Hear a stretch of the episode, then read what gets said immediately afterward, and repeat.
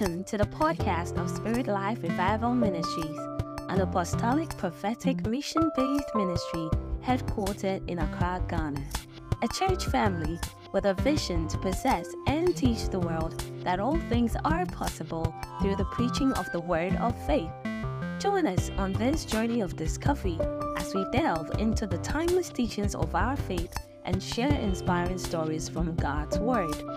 This podcast is designed to uplift your spirit and deepen your relationship with God to help you pursue and walk in your divinely assigned purpose.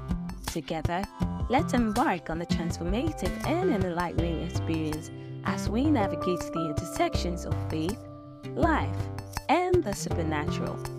And now, today's message.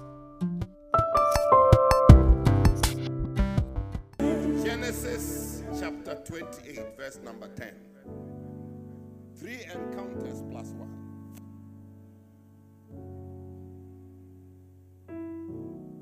There is a churning in somebody's tummy, and that person has been suffering from upset stomach. It keeps coming and going, and the Lord is telling me, as you rise to your feet and run here, that problem with your bowels will cease. If you are that person, run forward quickly. You have this consistent off and on. Keep running. I said run, run, run, run, run. It goes now. Leave her. Somebody's left ear. Your left ear is having problems. Quickly run to me. Put your hands in the ear. Remove it. It is settled. It is settled. It is settled. You are completely whole. Go!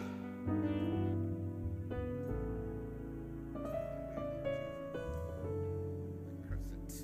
You commanded to cease. In the name of Jesus. Your left knee.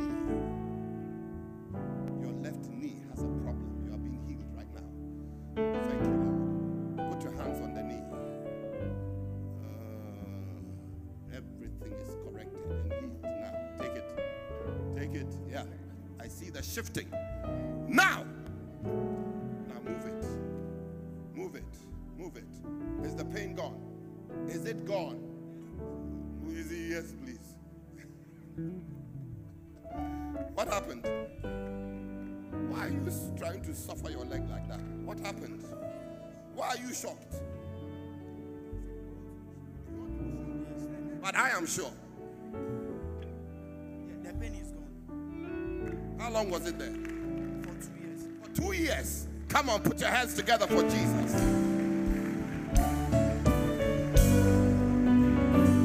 You have a problem with your heart.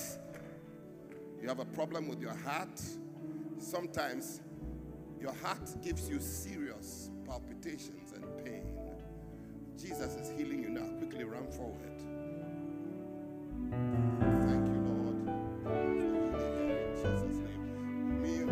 I'll come and pray for the sick and preach. I'll leave the prophecy to him.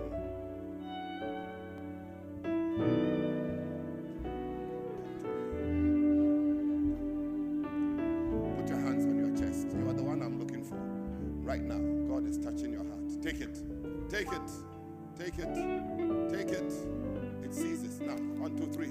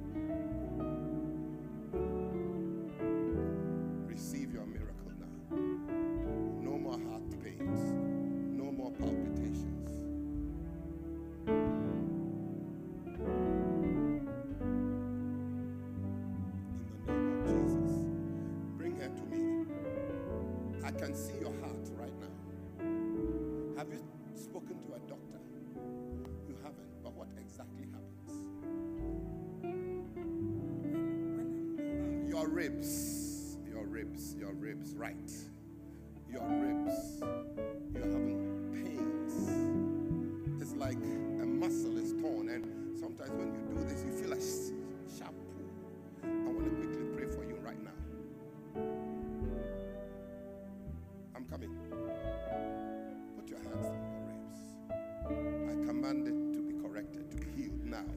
In the name of Jesus. In the name of Jesus. Never again. As you turn around, the pain goes. Now stretch. Stretch.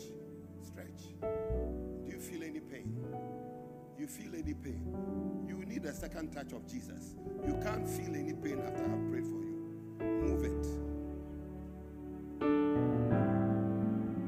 What is wow?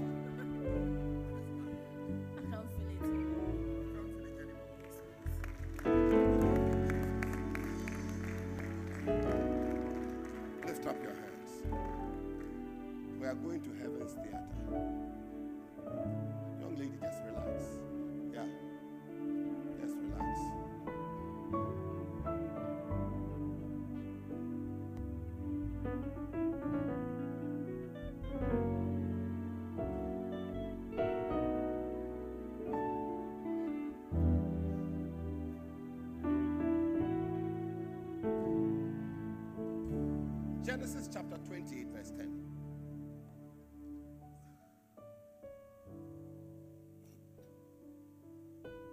And Jacob went out from Beersheba and went toward Haran. Depending on how you want to pronounce it, Haran or Haran, but it's all fine. I like Haran. Haran sounds audacious. Amen. Next verse. And he lighted upon a certain place and tarried there all night, because the sun was set. And he took of the stones of the place and put them for his pillows and laid down on that place to sleep. Son, you can sit on the speaker or something. Don't be standing there like that. You're cool. That's my elder son.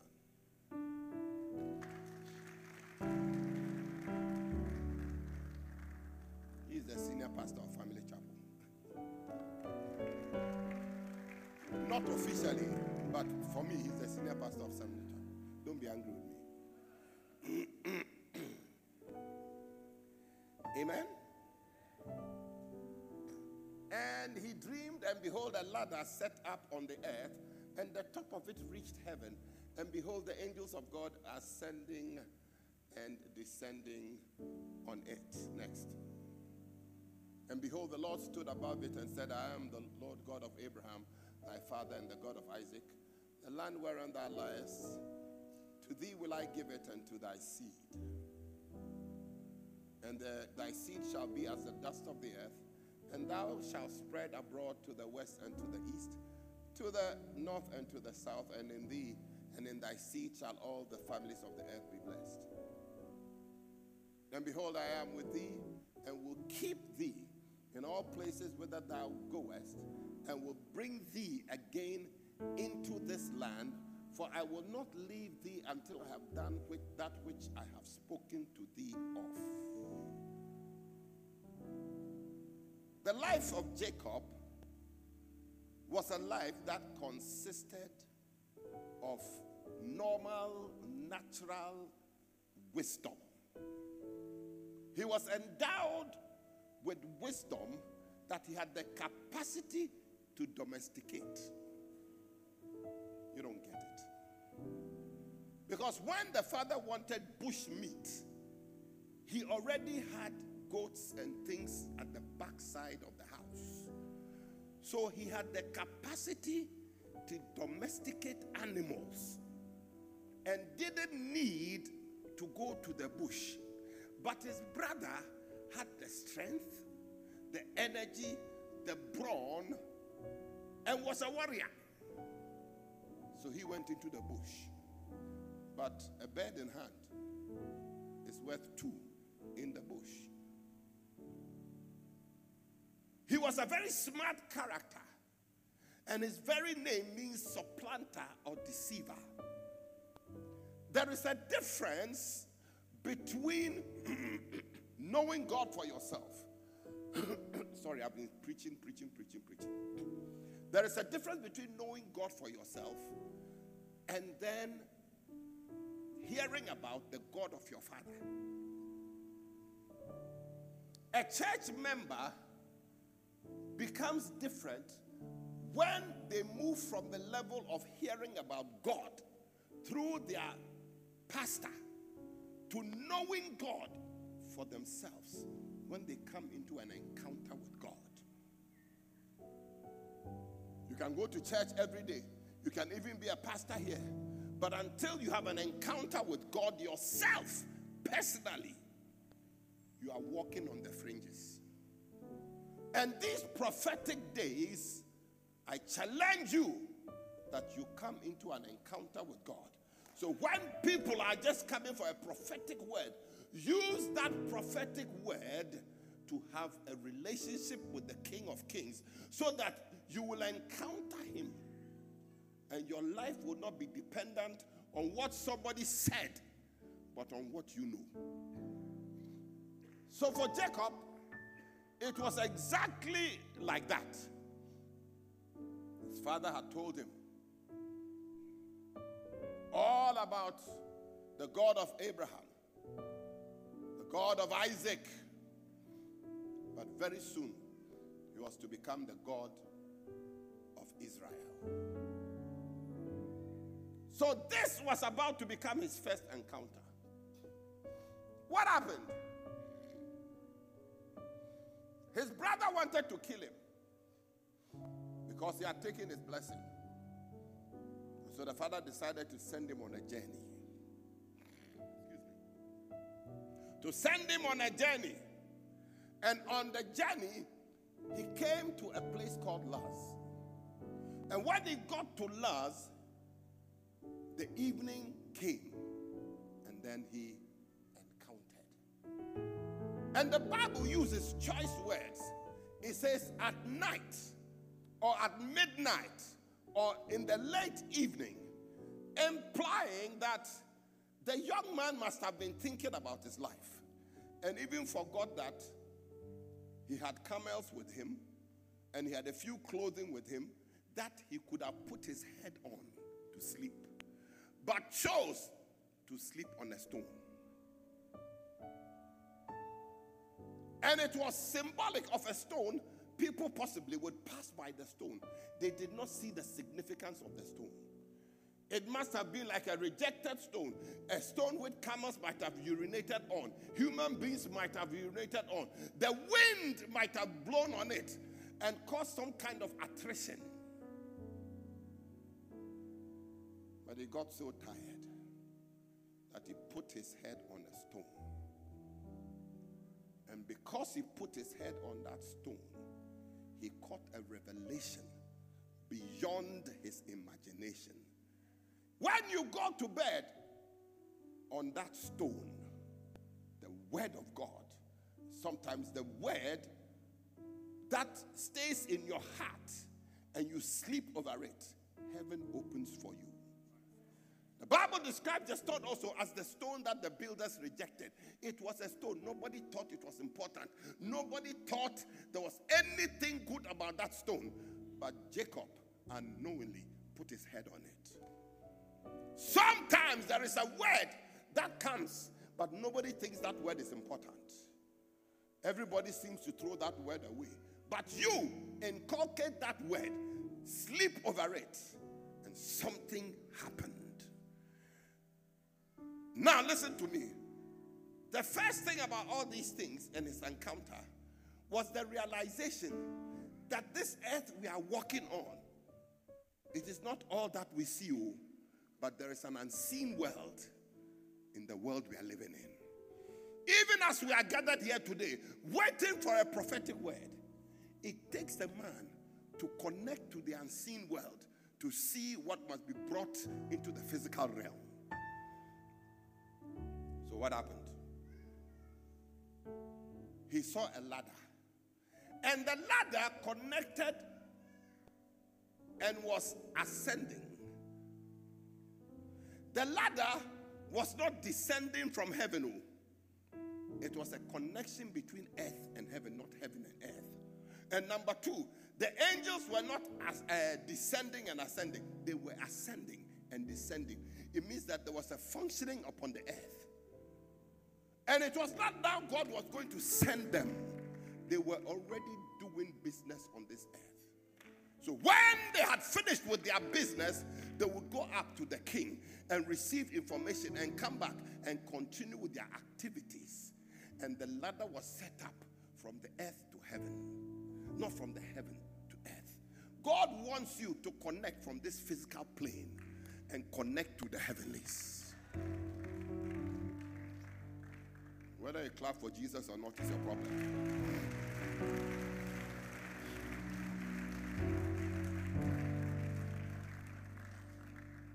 And he was shocked when he saw the Lord standing. The one he saw standing was not God, but it was a manifestation of Jesus. And we call it theologically theophany, because God never leaves his throne.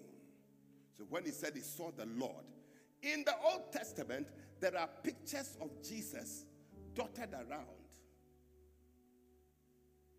Like Joshua saying, who are you? Are you for us or against us? He said, that one is not important.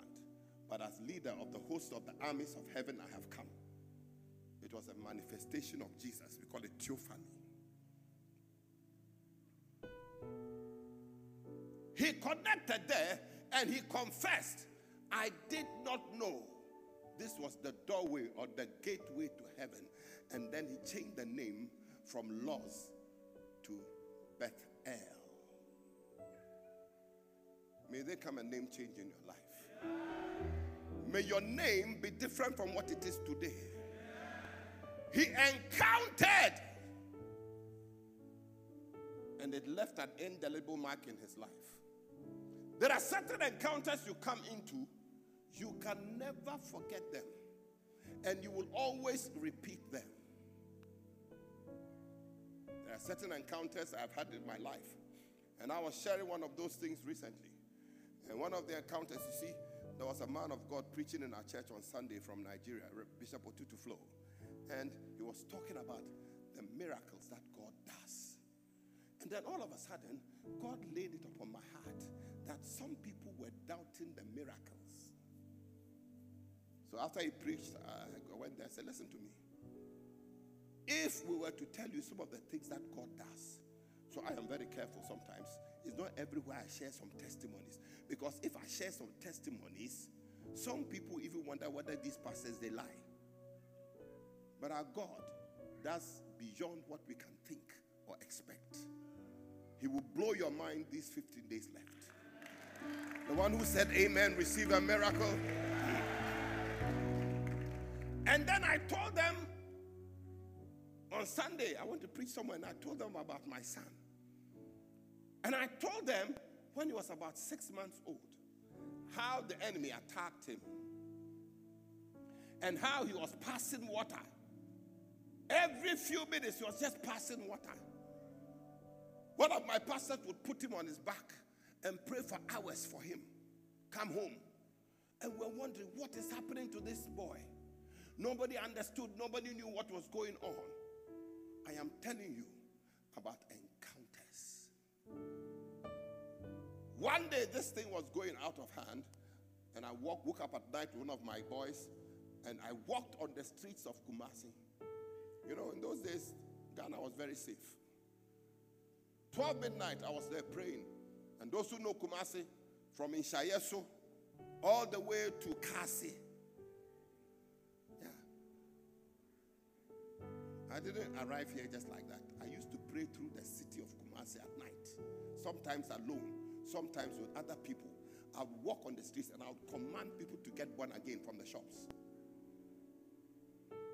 So I walked to a friend of mine, Pastor Prosper, Back to the Bible Church. Knocked on his door at 1 a.m. And I said to him, Prosper, I was Prosper. Obano.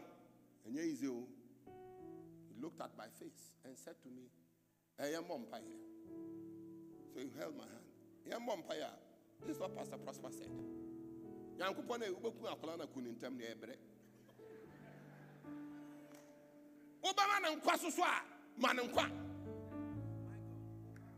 You won't understand what he prayed.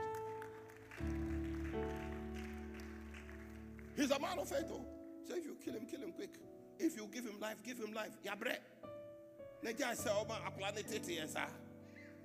And I said, I said, Prosper, what's wrong with you? So I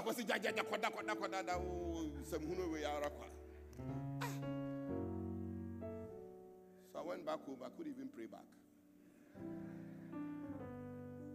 We had a women's conference. It was going on then. God was doing powerfully. All of a sudden, I got the information that he had been rushed to the hospital again. I was fed up. When I got to the hospital, my wife was outside the ward. Put her hands on her head. African woman. Boy, Erade Jimmy. Strangely enough, when I got there, I didn't even comfort her. I looked at her face and said, where is my son? She said, he's in there. They can't find his vein. His whole system is collapsing. So I just put my back on the wall of the ward. And I said, God, you will speak to me today. You better do something. And then, like ice water, he simply said into my ears, he will live and not die to declare the works of God.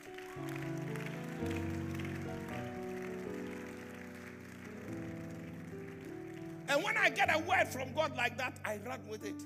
And then as I stood there, I shouted, let them find his vein. Then I walked straight into the ward, like just a short distance, walked into the ward. And when I went into the ward, I said, Doctor, have you found the vein? He said, we just found the vein. The things that God does, if I can give you testimonies, it will blow your mind. Never stop believing in God. Seek for an encounter. And today, he's in ministry, doing powerfully, and will live long.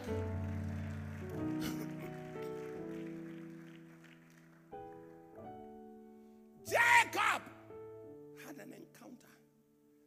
And because of time, because I want you to get into the prophetic, you know, the second thing that happened to Jacob, he spent almost 14 years and got 2 women.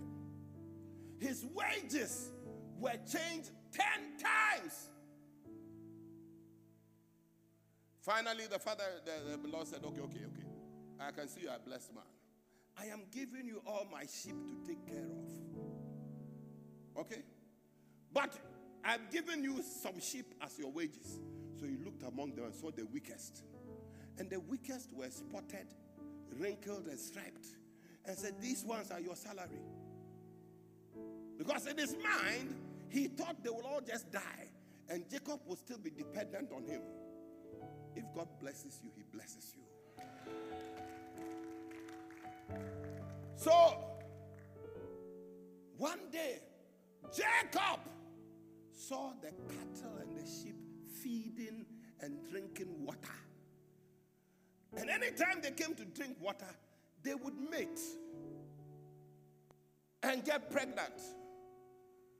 So God gave him a dream. Everybody say, God gave him a dream. And in the dream, God said to him, see, the cattle are mating before the water trough. And he saw stripes of trees and leaves being put into the water. So when he got up, he took it and put them in the water.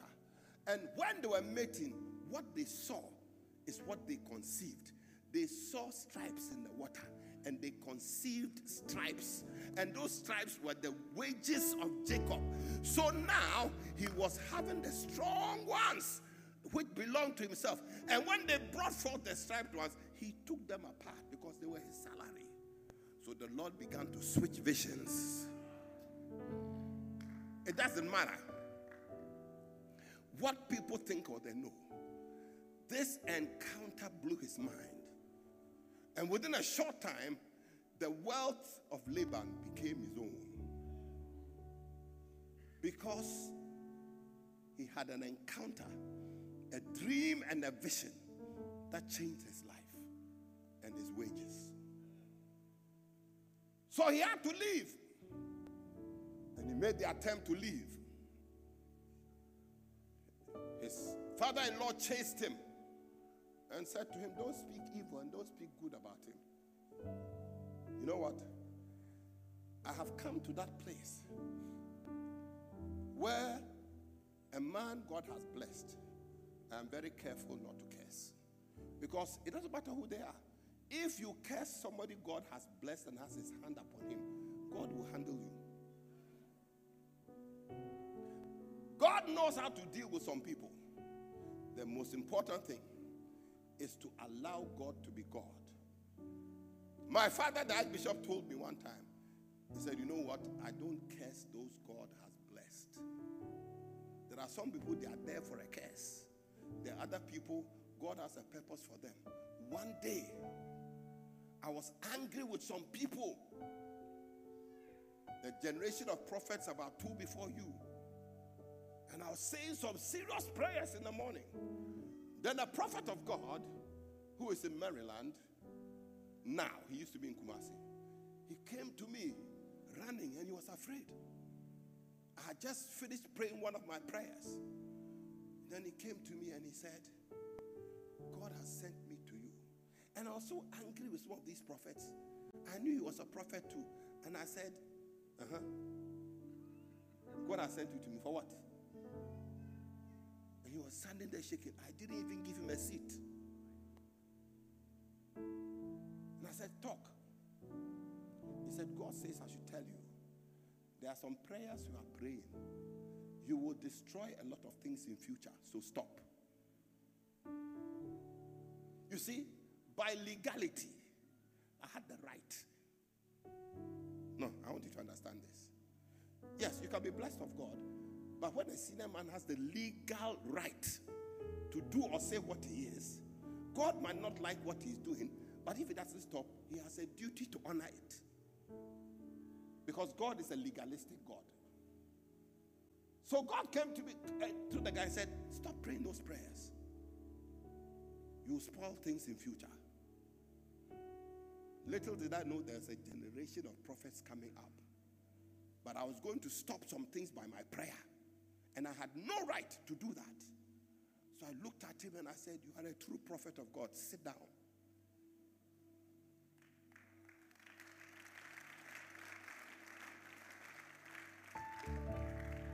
There are certain encounters we come to. It shapes our lives and determines our destiny. God said to him, don't say good, don't say evil about the young man. Because you see, there was a future and a plan of God in his administrative things. There are some of you, you are so vital to what God wants to do. And it takes a long time for God to put certain things in certain people. And so you just can't come one day and destroy it. You will also destroy your own self.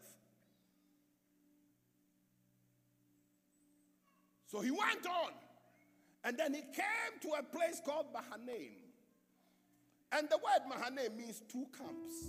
Because when he got there, he saw angels walking around on earth. He was a human being. There were human beings who had set up camp. But then he saw angels also had set up camp.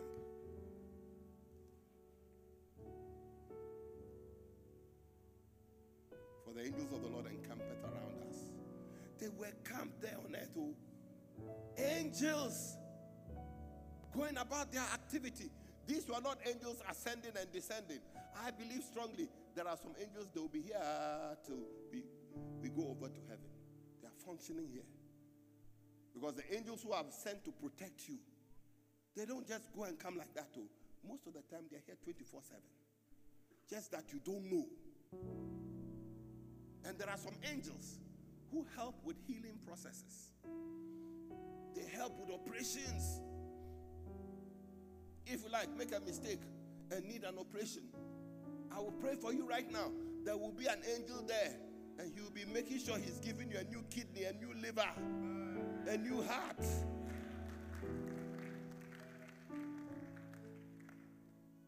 So he was shocked that there were angels just relaxed sitting there at Mahanaim.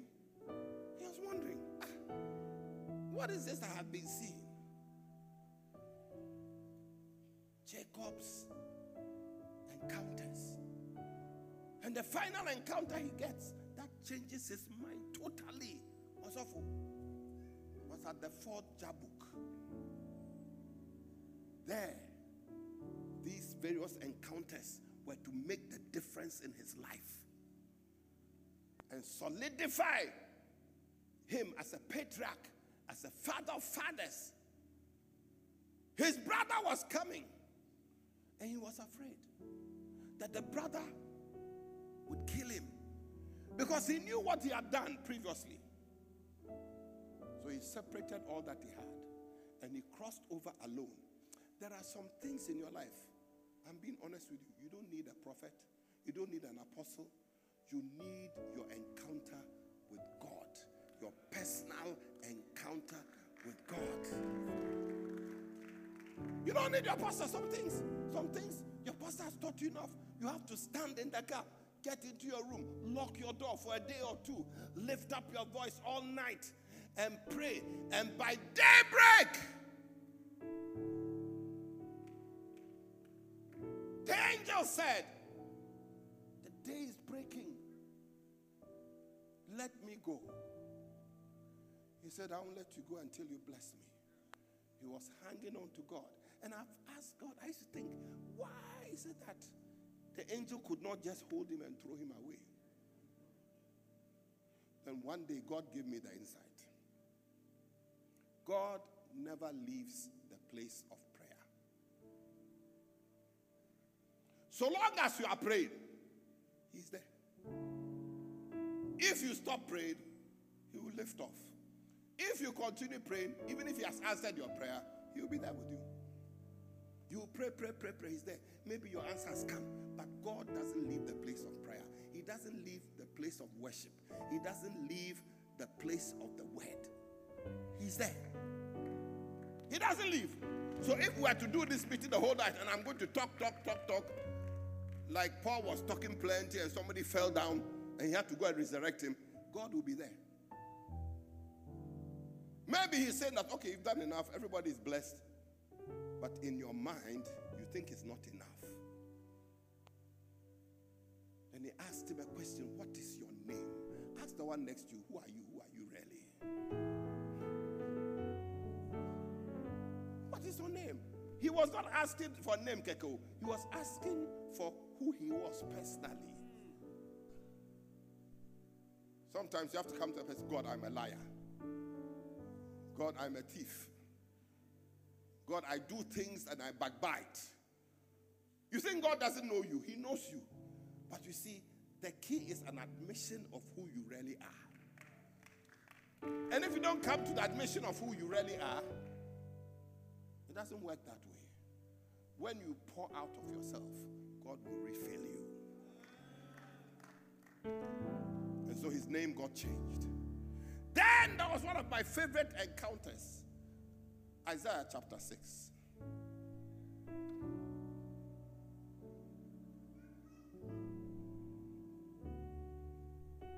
Now if you get into the story of Uzziah and Isaiah, according to tradition, his father, that is Isaiah's father Amos, and King Amaziah of Judah were brothers. That is the father of Uzziah. They were brothers, so they were cousins. And it says, in the year that King Uzziah died, I saw the Lord. There are too many Uzziahs in your life.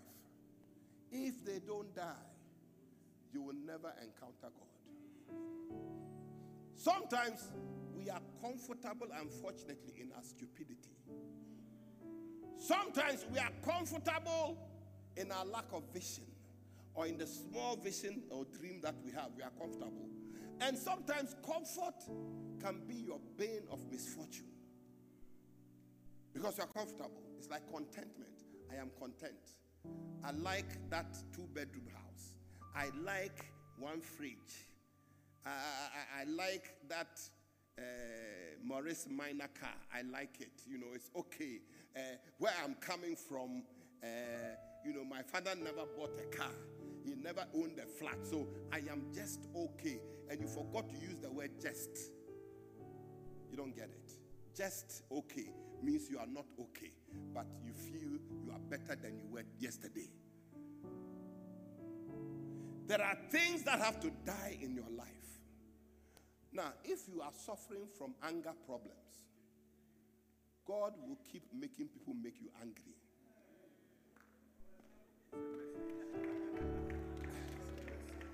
Until you deal with the anger.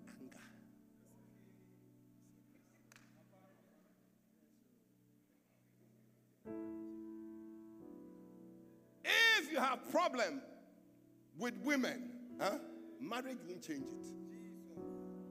So if I'm married, I will stop. It's not true. If you like day, when you marry, cry you day. It's true.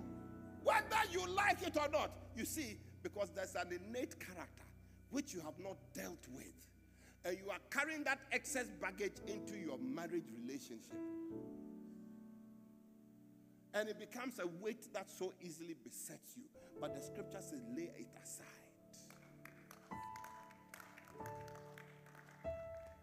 Oh, if I'm married, I'll stop.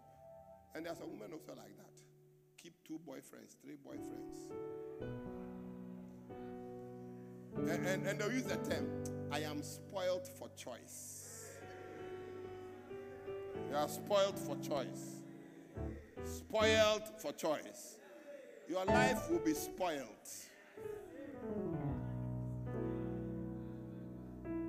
And the danger is when you marry, the temptation to be spoiled for choice will always be there if you don't deal with it.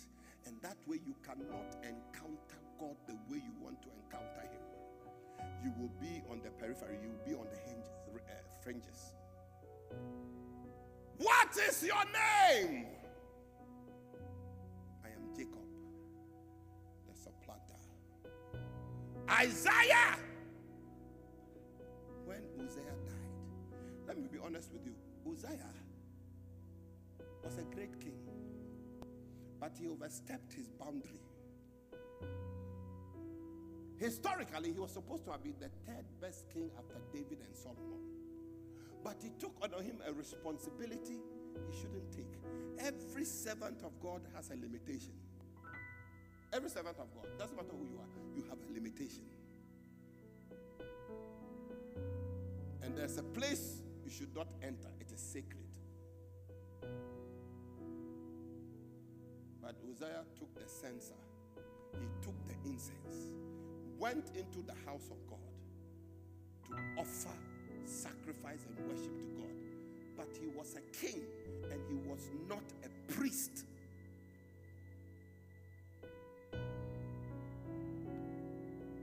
The priest tried to stop him.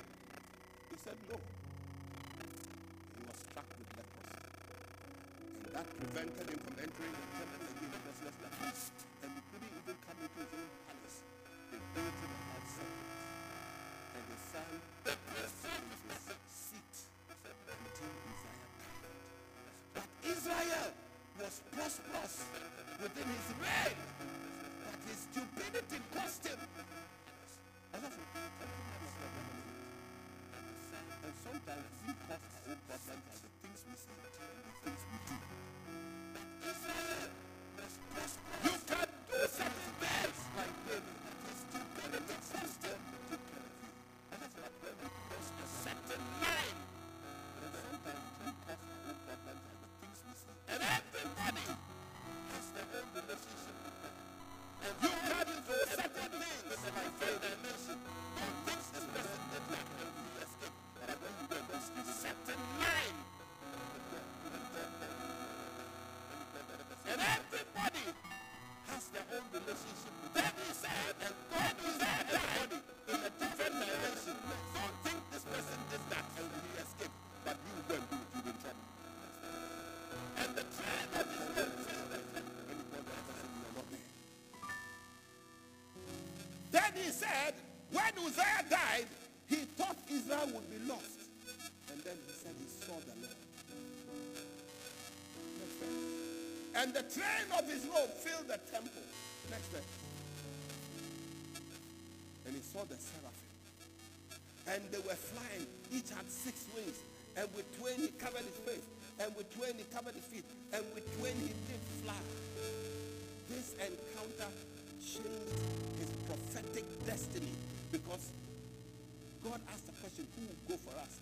And they took tongues of fire from the fire of the Holy Ghost and put it on his lips, and his prophetic dimensions changed. Not long after this, chapter 7 onwards, he began to prophesy about the coming of Christ.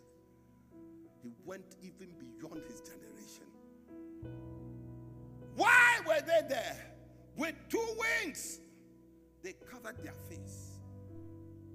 Encounters with God demand a measure, not even a measure, a great measure of humility. When you are in the house of God, cover your face. Whatever and whoever people see you to be, cover your face. Don't think you are better than any other person sitting next to you. Don't think you have money more than anybody. Don't think you are more educated than anybody. These angels were right there in the presence of God. Other angels were far.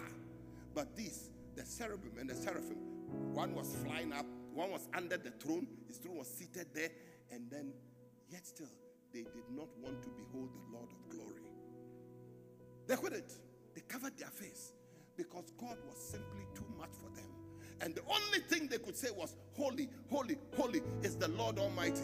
The whole earth is full of his glory. They covered their faces. Cover your face. When you come to the house of God, don't think you are better than anybody. If God was to reveal to you the way an angel, and your angels now, or somebody angel of light, a true angel. The first time I saw one, I was shocked.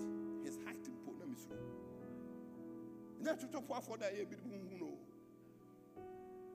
I've been praying all night. And then all of a sudden, as I lay on my bed, I went on the streets. And sometimes I wondered to myself, how can I go and come? Then I realized that there's always an angel with me. So I lay on my bed, and all of a sudden my eyes opened, and there was this living creature. His height was as tall as my ceiling. And even that, he had bent like this and looking at me. What are you talking about? You have been seeing angels? You already want to see an angel from the presence of God? Or you are seeing some strange creatures? Angels from God.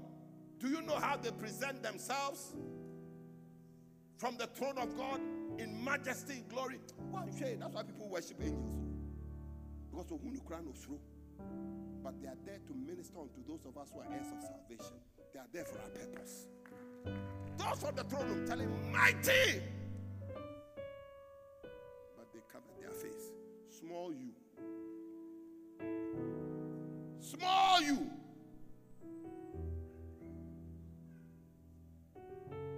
And with 2 wings, they covered their feet because the Lord was too holy. Take off your shoes, for the place wherein thou standest is holy ground. So they were in the presence of God. Their walk was not even right. They covered their feet. Don't behave more righteous than somebody when you come to church. Like the scribes and the Pharisees. As for me, we are not like that publican. As for this person, as for that person. That is the comment we always make. As for that, as for this, as for that. If God was to put a video on you, people will run. But they covered their feet in the presence of the Most High. Also, I try to live a very simple life. I am a very complex person, but I am very simple. Don't worry, some of the terms he's used. I'm very complex, but I'm very simple. When it's got to do with things of God, I am very simple. They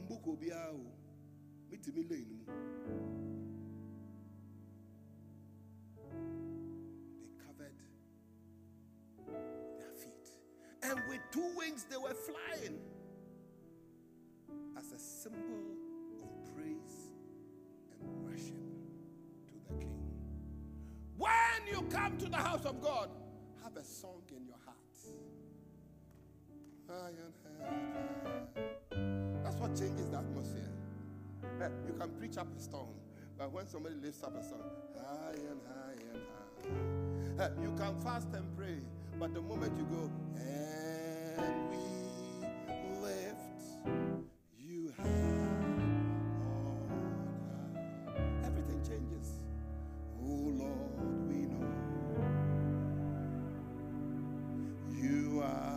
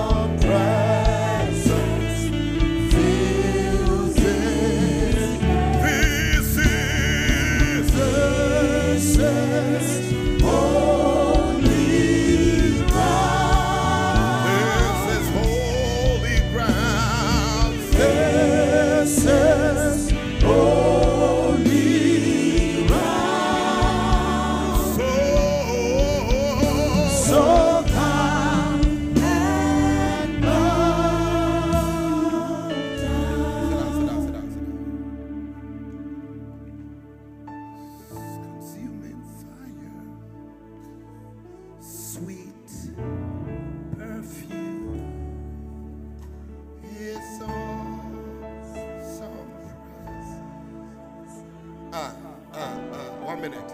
There's somebody here who is fearing they are having a stroke. Quickly run forward so that we can pray for you before it's too late. You sense all of a sudden parts of your body becomes weak. Quickly come. I want to pray with you. You feel like you are getting a stroke. And part of your body becomes weak. Your hands, you just sense something is not right. I want to quickly pray for that person. If you...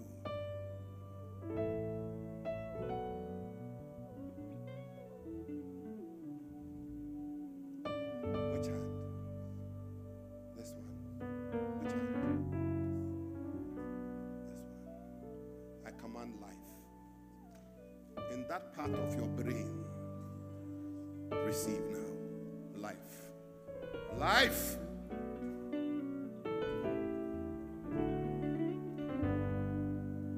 You will live and not die to declare the works of God.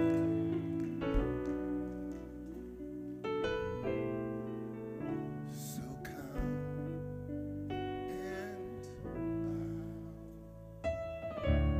and then one day the prophet Isaiah had prophesied, unto us a child is given, unto us a son is born. The government shall be upon his shoulders. He said his name shall be called Wonderful, Mighty God. His name is Emmanuel, God with us. And then getting through time, a woman called Mary, she gets pregnant with the visitation of an angel. And the strange thing about the pregnancy is that nobody has an affair with her. But yet still, she gets pregnant. You see, that was a picture of our salvation. That one day we shall also get pregnant with Jesus. Nobody has intercourse with us. But when we have intercourse with him, by giving our lives to Jesus, he comes to live in us.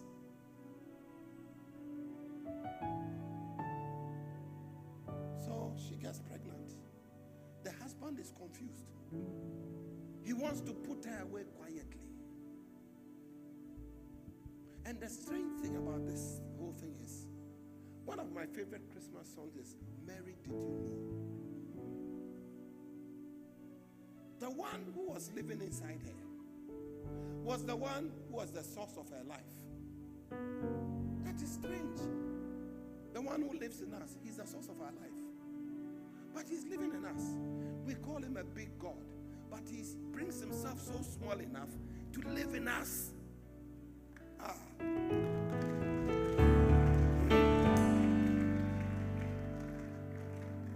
So she, in her is the God of the world, who said, I uphold all things by the word of my power. He is holding everything by the word of his power. Yet still, he has the capacity to walk on water. But he says, I'm holding it. And yet still he's walking on the water. What kind of a God is this? What kind of an encounter does this woman have with this king? He's a king. But when he came to earth, he was wearing no crown. But they put on him a crown of thorns. Did Mary understand? And the scripture says about Mary, she hid these things in her. She observed his wisdom. He said, I am wisdom. I was with God from the beginning. I was with God. When the earth was created, I was with God. In fact, I am God. If you are seeking anything, seek understanding, seek wisdom, seek knowledge. Because when you seek these things, you seek me. Did Mary know that the one who hung on the cross, who said, who are my brothers, who are my sisters, would give her another son? And said, behold your mother. Mother, behold your son.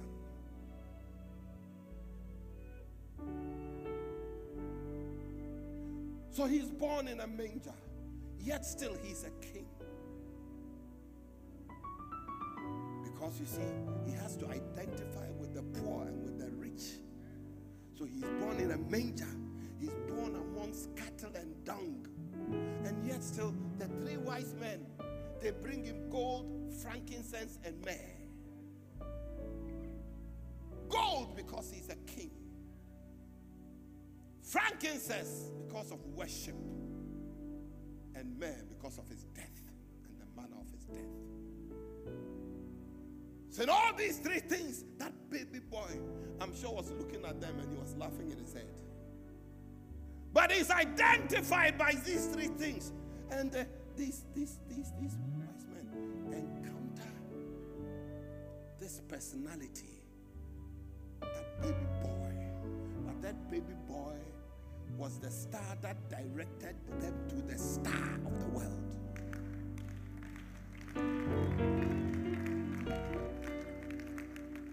That baby boy was the one who sent the angels to tell them, don't go back to Herod. But he was a baby. He's the same person who sat at the age of 12, 13 in the house of God and began to talk with the professors and doctors of this thing. And they were astounded by his knowledge. The same person. And when they encountered him, they were confused. The same person that was encountered by a great teacher, that Jesus asked him, are you sure you are a teacher of the law? You don't know these things, that you must be born again? Because anytime he encountered a human being, he wondered. And you sit here and you look at my face, and you don't understand that the most important person in your life is Jesus. And when you encounter him, your life can never be the same.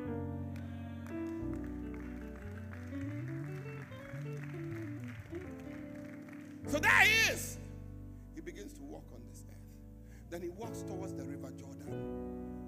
Encounter +1.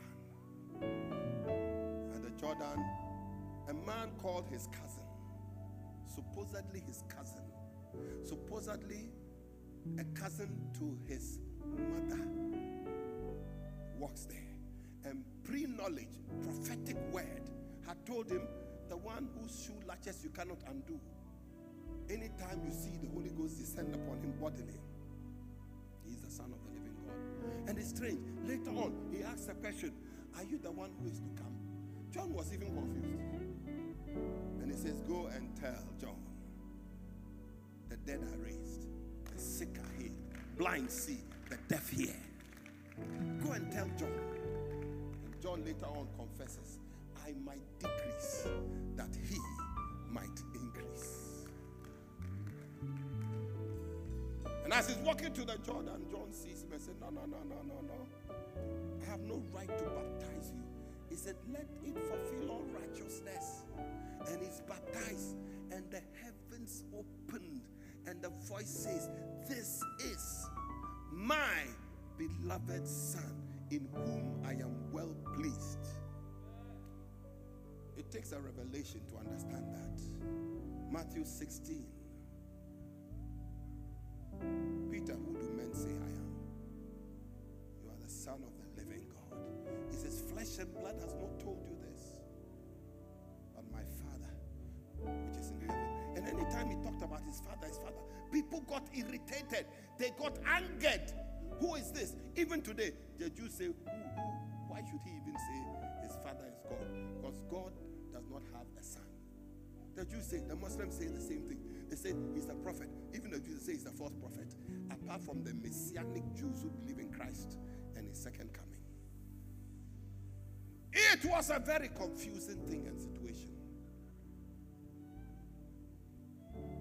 So one day he takes Peter, James, and John. Now, whether Obchira will be a crazy, or say, so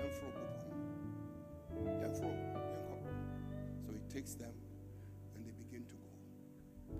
Then all of a sudden, Moses and Elijah appear. And that encounter is called the transfiguration.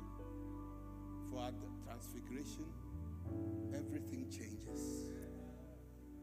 Everything changes.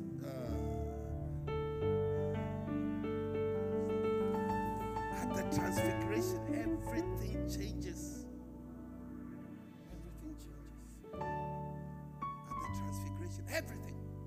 Everything changes. His physical features, everything began to glow. And Moses was glowing. Elijah was glowing. And Peter said, let us build a booth here for you. He heard heard a voice say, "This is my beloved son." And this time, the voice did not say, "In whom I am well pleased." He said, Tin. Listen. Utwe. Listen. Hear him. Hear ye him. Whenever a man of God is preaching, hear the word and not the man of God.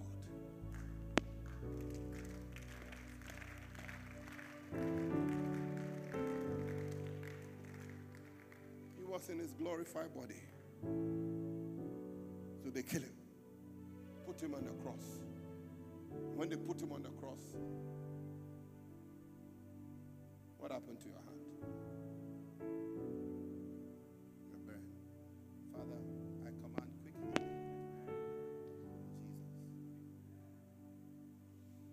Jesus, you alone are my strength, my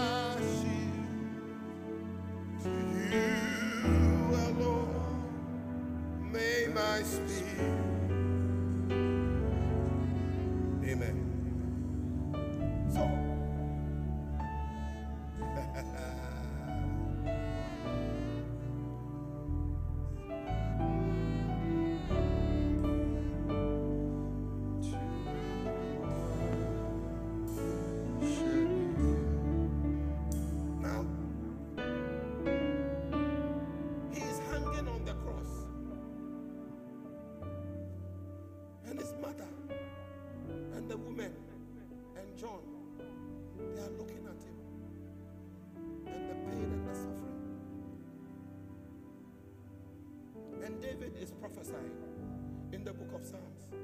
Not even one bone in his body was broken. They come to Jesus, and when they came to Jesus, he was already dead. How? And the other thieves were still hanging there. The problem with us is that we are too full of ourselves and we are not yet dead. You need to die to yourself so that you can resurrect to glory. There are too many things which you are hanging on to. Your pain, your discomfort. But he's nailed it all to the cross. You can do better than you are doing. You can be greater than you are today. Nail it to the cross and die with him. And in baptism, resurrect with him.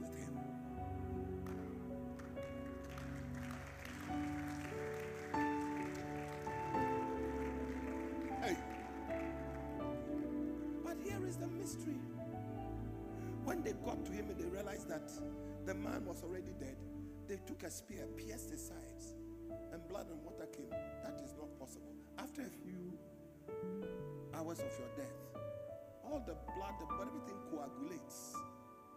The doctors will tell you, so you can't have blood flowing like that. But they pierced him because he's the Lord and the giver of life. And out of your belly shall flow rivers of living water.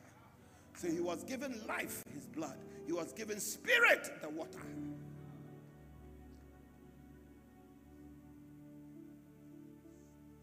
How did he die? I have my own theory. They took clubs and they broke the legs of the thieves. That gives you the secret of how he died quickly. They broke their feet because, you know what? They were being sustained by their feet to live longer. So they were crucified like that. So they propped up themselves like this so that they would not descend like this and their body would crush their lungs so that they couldn't breathe and die. So they used their feet so that they would not what? Die quickly. So when they broke their feet, the weight of everything will come on the hands and the nails there, and the pain and the suffering, and their lungs will squeeze and life will come out of them because they had to die before the Passover began. But Christ simply let go, and when he came down and he sat down this way, life came out of him.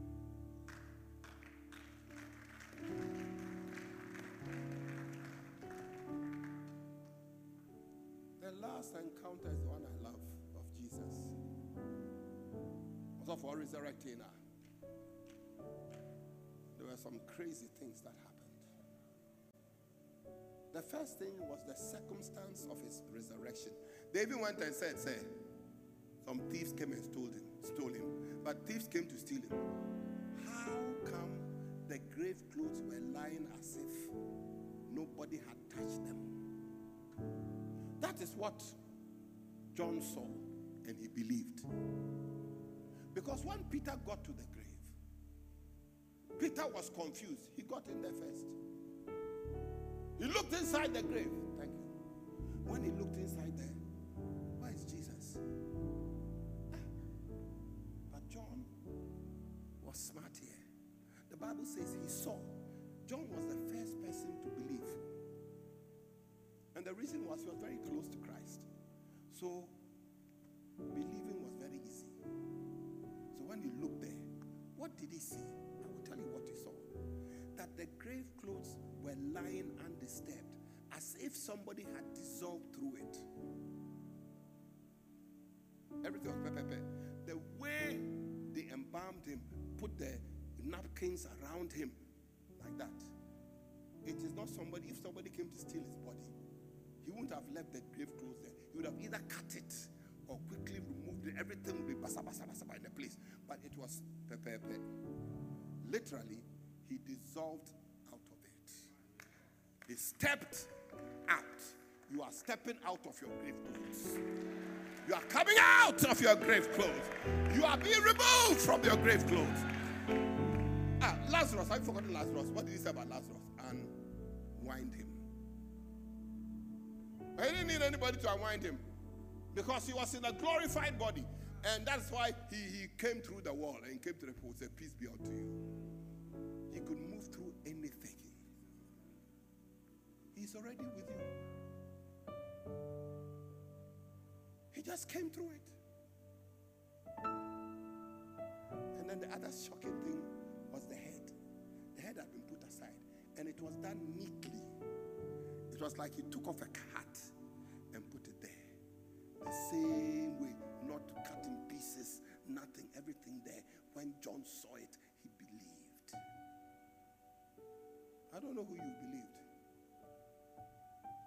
But Paul says it this way, for me to live is Christ, and to die is gain. He says, I know him whom I have believed. The last person's name is called Mary of Magdala, or Mary Magdalene. Now Mary Magdalene and 7 other women gave of their substance to support Christ.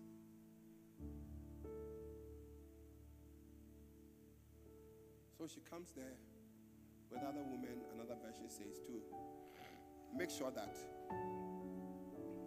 they prepare his body again, to anoint his body with all the spices, to keep the body fresh, the bruises, the pain, the broken back. So she asked the gardener, where have you put my Lord? She didn't know it was Jesus. Where have you put him? Today you can't ask that question because he lives here. Nobody can take him from you. He made sure that he comes to live in us. No matter where they take you, whether it's in prison, whether they put a gun to your head, you can't remove Jesus from your heart. Except, of course, you want to reject him. Otherwise, he's here. Nobody can take him from us.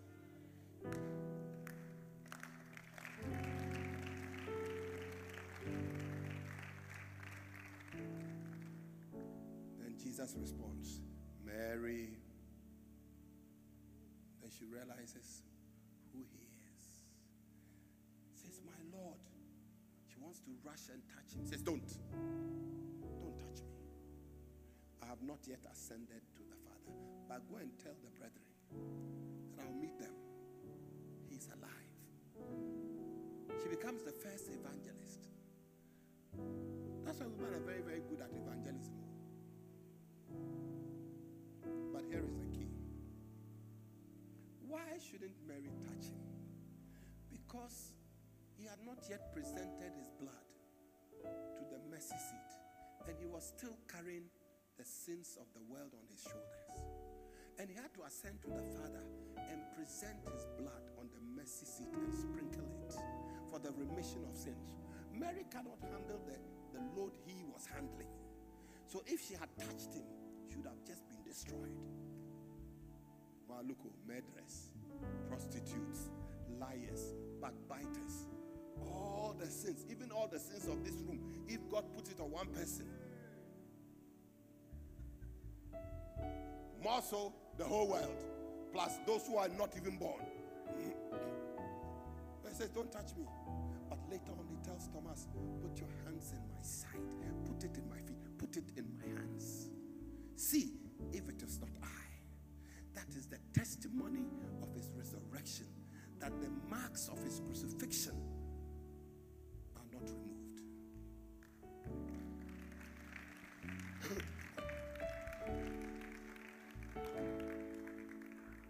In the next 5 to 10 minutes, I'm going to sit down and let the prophetic word bless your lives. But I want to say this. That these few days that are left,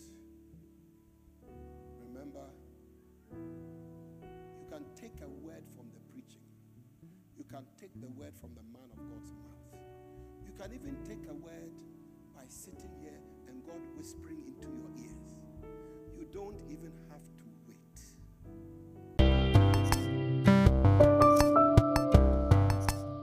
As we bring today's message to a close, we hope that the teachings shared have touched your heart and ignited a deeper connection with your faith. May the wisdom and inspiration gained here continue to resonate in your life, guiding you through challenges, strengthening your relationships, and bringing you closer to God. We are ready and just a call away to support, encourage, and walk alongside you. Reach our church line on +233 234 077 788. Follow us via social media at Spirit Life Revival Ministries on Instagram, Spirit Life Revival Ministries The Oracle's Place on Facebook, and at Spirit Life TH on Twitter. You can also subscribe to our YouTube channel at Spirit Life Revival Ministries for more such messages. Remember, you are never alone. Until we meet again, may the love, grace, and peace of our Lord be with you always.